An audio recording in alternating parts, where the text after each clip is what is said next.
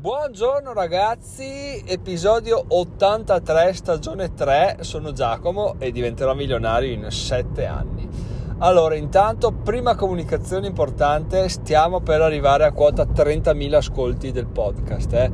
Siamo a 29.960 mi pare, quindi domani secco che festeggiamo i 30.000, quindi figata perché guardando indietro nel, nel mio feed di Instagram che è una cosa che ritenevo inutile, però in realtà non è vero perché comunque si tiene traccia di, alcune, di alcuni eh, raggiungimenti, di alcune milestone, quindi condivido anche con voi questa cosa che anche se vi sembra inutile pubblicare dei numeri, sembra una cosa da, da vantarsi, in realtà è molto comodo anche per voi per tenere traccia effettivamente di questi numeri perché se no io non, non, avrei né idea né voglia di andare indietro a, a cercare quando ho raggiunto i 10.000 quando ho raggiunto i 15.000 20.000 mentre una scorsa velocissima su Instagram o su Facebook e siamo, siamo, subito al top, siamo subito pronti a trovare quanto tempo fa è avvenuta questa, questa cosa. Quindi benissimo, sono contentissimo, grazie mille, ma domani festeggeremo ancora meglio perché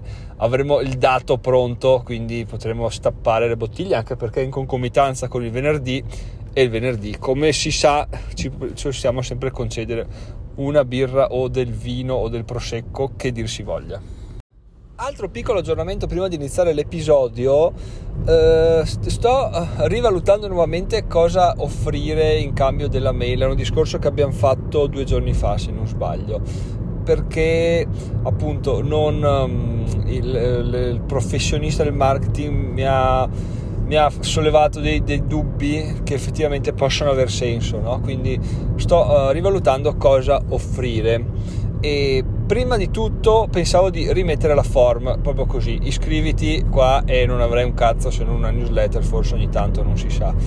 Dopodiché però mi farebbe piacere anche sapere da voi cosa, cosa vi piacerebbe ricevere, che è una cosa eh, difficilissima da dire, però magari potreste eh, aver scoperto qualche altro sito che dà un, un, qualcosa che avete detto ah che figata questa cosa assolutamente innovativa mi scrivo perché la voglio e, e magari me la dite così condividiamo e facciamo questo, questo, step di crescita e siamo i pionieri di un nuovo modo per accrescere la, la lista delle newsletter no? anche perché alla fine non mi interessa fare numeri folli non voglio avere 10-20 iscritti al giorno giusto così tanto per dire eh, tanto per dire il numero no? che fa figo, in realtà basterebbe anche uno a settimana, ma una persona cioè, sul pezzo, no? cioè una persona con la quale si può condividere il, percorso. No? Mille persone che mandi una newsletter con una notizia che magari ti sembra interessante, una figata e, e cade nel vuoto, ma non per colpa mia né per colpa loro, ma perché appunto sono uh, fuori target, no? si sono iscritti solo perché volevano quella cosa là e, e poi e poi basta, cioè sa, tanti saluti, che è quello che succede, ci sta, però se nel mio caso appunto la vorrei evitare il più possibile perché fare i numeroni non mi interessa, molto più interessante avere percentuali di conversioni molto più elevate, no? che sono quelle che, che alla fin fine fanno, fanno tutto, no?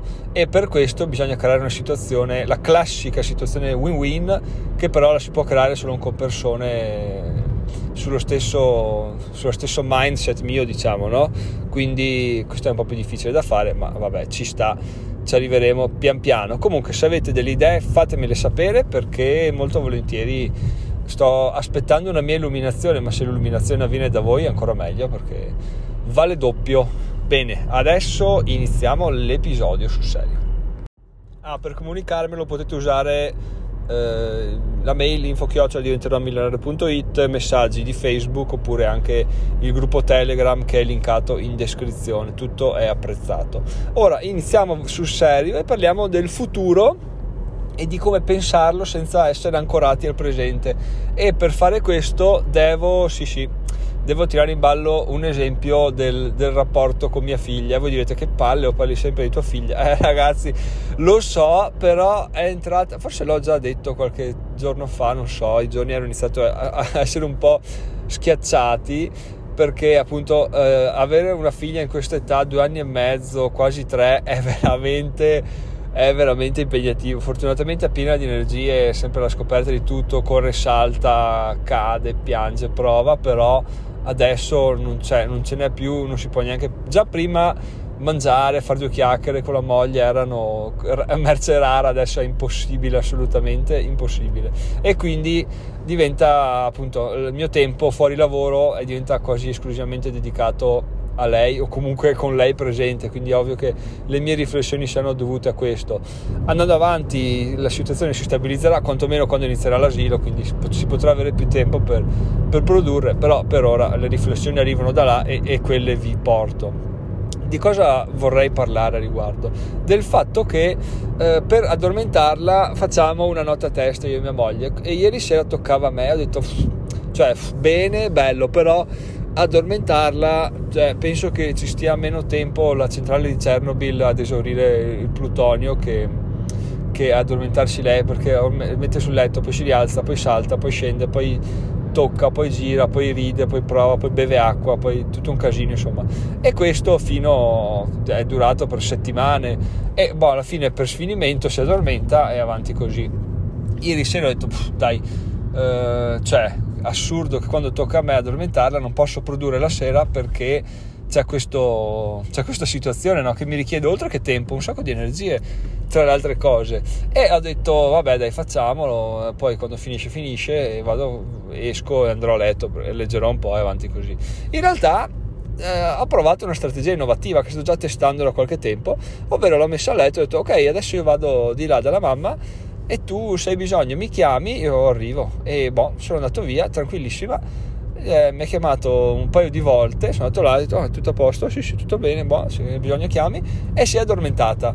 E ho detto ma che figata, cioè, sono anche riuscito a, a, fare un articolo su un articolo 2.0 su ebay se volete lo, lo trovate. E questa cosa mi ha fatto mi ha fatto riflettere perché effettivamente la mia visione del, del futuro, cioè de, della mia produttività da qua a due anni, era sempre con l'incognita figlia da addormentare. Ma è perché dicevo, cavoli, cioè, è ovvio che ci sia sempre, lei ci sarà sempre e quindi dovrò sempre addormentarla, no? Però in realtà non è vero, quello che stavo facendo era proiettare il mio presente nel mio futuro, che è una cosa assolutamente sbagliata sotto certi aspetti. Perché? Perché il futuro cambia sempre no?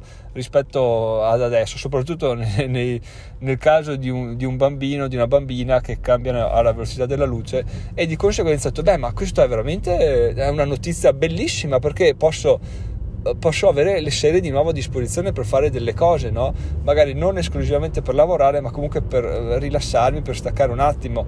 E, è una cosa che non davo, non speravo neanche mai nella vita di poter riavere indietro, perché dicevo che adesso c'è lei, basta, finita, game over, sfrutto le sere nella quale non devo addormentarla per avere tempo libero, invece no, e invece funziona proprio così ragazzi, quindi quando progettiamo il futuro, ci progettiamo nel futuro, stiamo veramente attenti a quello che diamo per scontato ci sarà, perché può essere che molte delle cose che diciamo ci saranno, no, cambieranno, non ci saranno più. Un altro esempio, sempre riferito a mia figlia, è che quando siamo andati a prendere la cameretta, mia moglie fa, oh poi per favore vorrei un letto un po' più grande e comodo. E il tipo le fa, ma perché questa, cioè alla fine una bambina, io capisco i bambini che diventano degli armadi, ma la bambina è piccolina, non penso che così tanto, le fa, eh, ma, ma quando l'addormento così posso mettermi vicino a lei e sto comoda, se no adesso stiamo sdraiati per terra e è un disastro.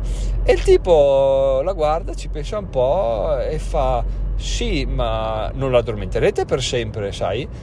E, lei fa: È vero. È vero, cavoli! E questa cosa anche a me ha colto di sorpresa quella volta là, però poi me la sono dimenticata chiaramente perché finché non, non, non diventa veramente una riflessione tua non ci fai caso no? e non la elabori bene. E quindi questa era la seconda volta che mi sono detto, cavoli, effettivamente la situazione sta cambiando e bene così, nel senso sto, riavrò molto più tempo. Tutto questo finalmente la rapporto a me e al mio, al mio futuro dal 26 giugno in poi è che eh, io posso progettare la mia giornata, ma sarebbe come è adesso solo con più tempo, che in realtà non è assolutamente vero, cambierà tutto perché adesso a casa ho due ore la sera per lavorare, non è che quando sarò a casa avrò 10 ore, 12 ore per lavorare perché cambierà tutto, non posso espandere il tempo serale. La bimba sarà a casa, mia moglie sarà a casa e come facciamo con la gestione della bimba? La portiamo sempre ai nonni? No, non si sa. dobbiamo organizzarla, quindi questa cosa qua deve essere pensata a priori.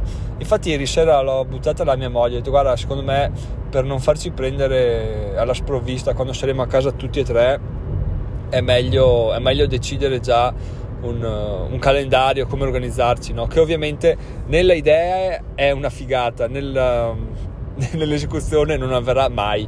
Questa cosa ve la dichiaro già non avverrà mai quindi probabilmente le prime settimane saranno come il lockdown cioè tutto organizzato a cazzo. E questa cosa mi dispiace e in realtà no non è vero. Cercherò di essere molto più molto più rigido sulle cose da, sui miei tempi.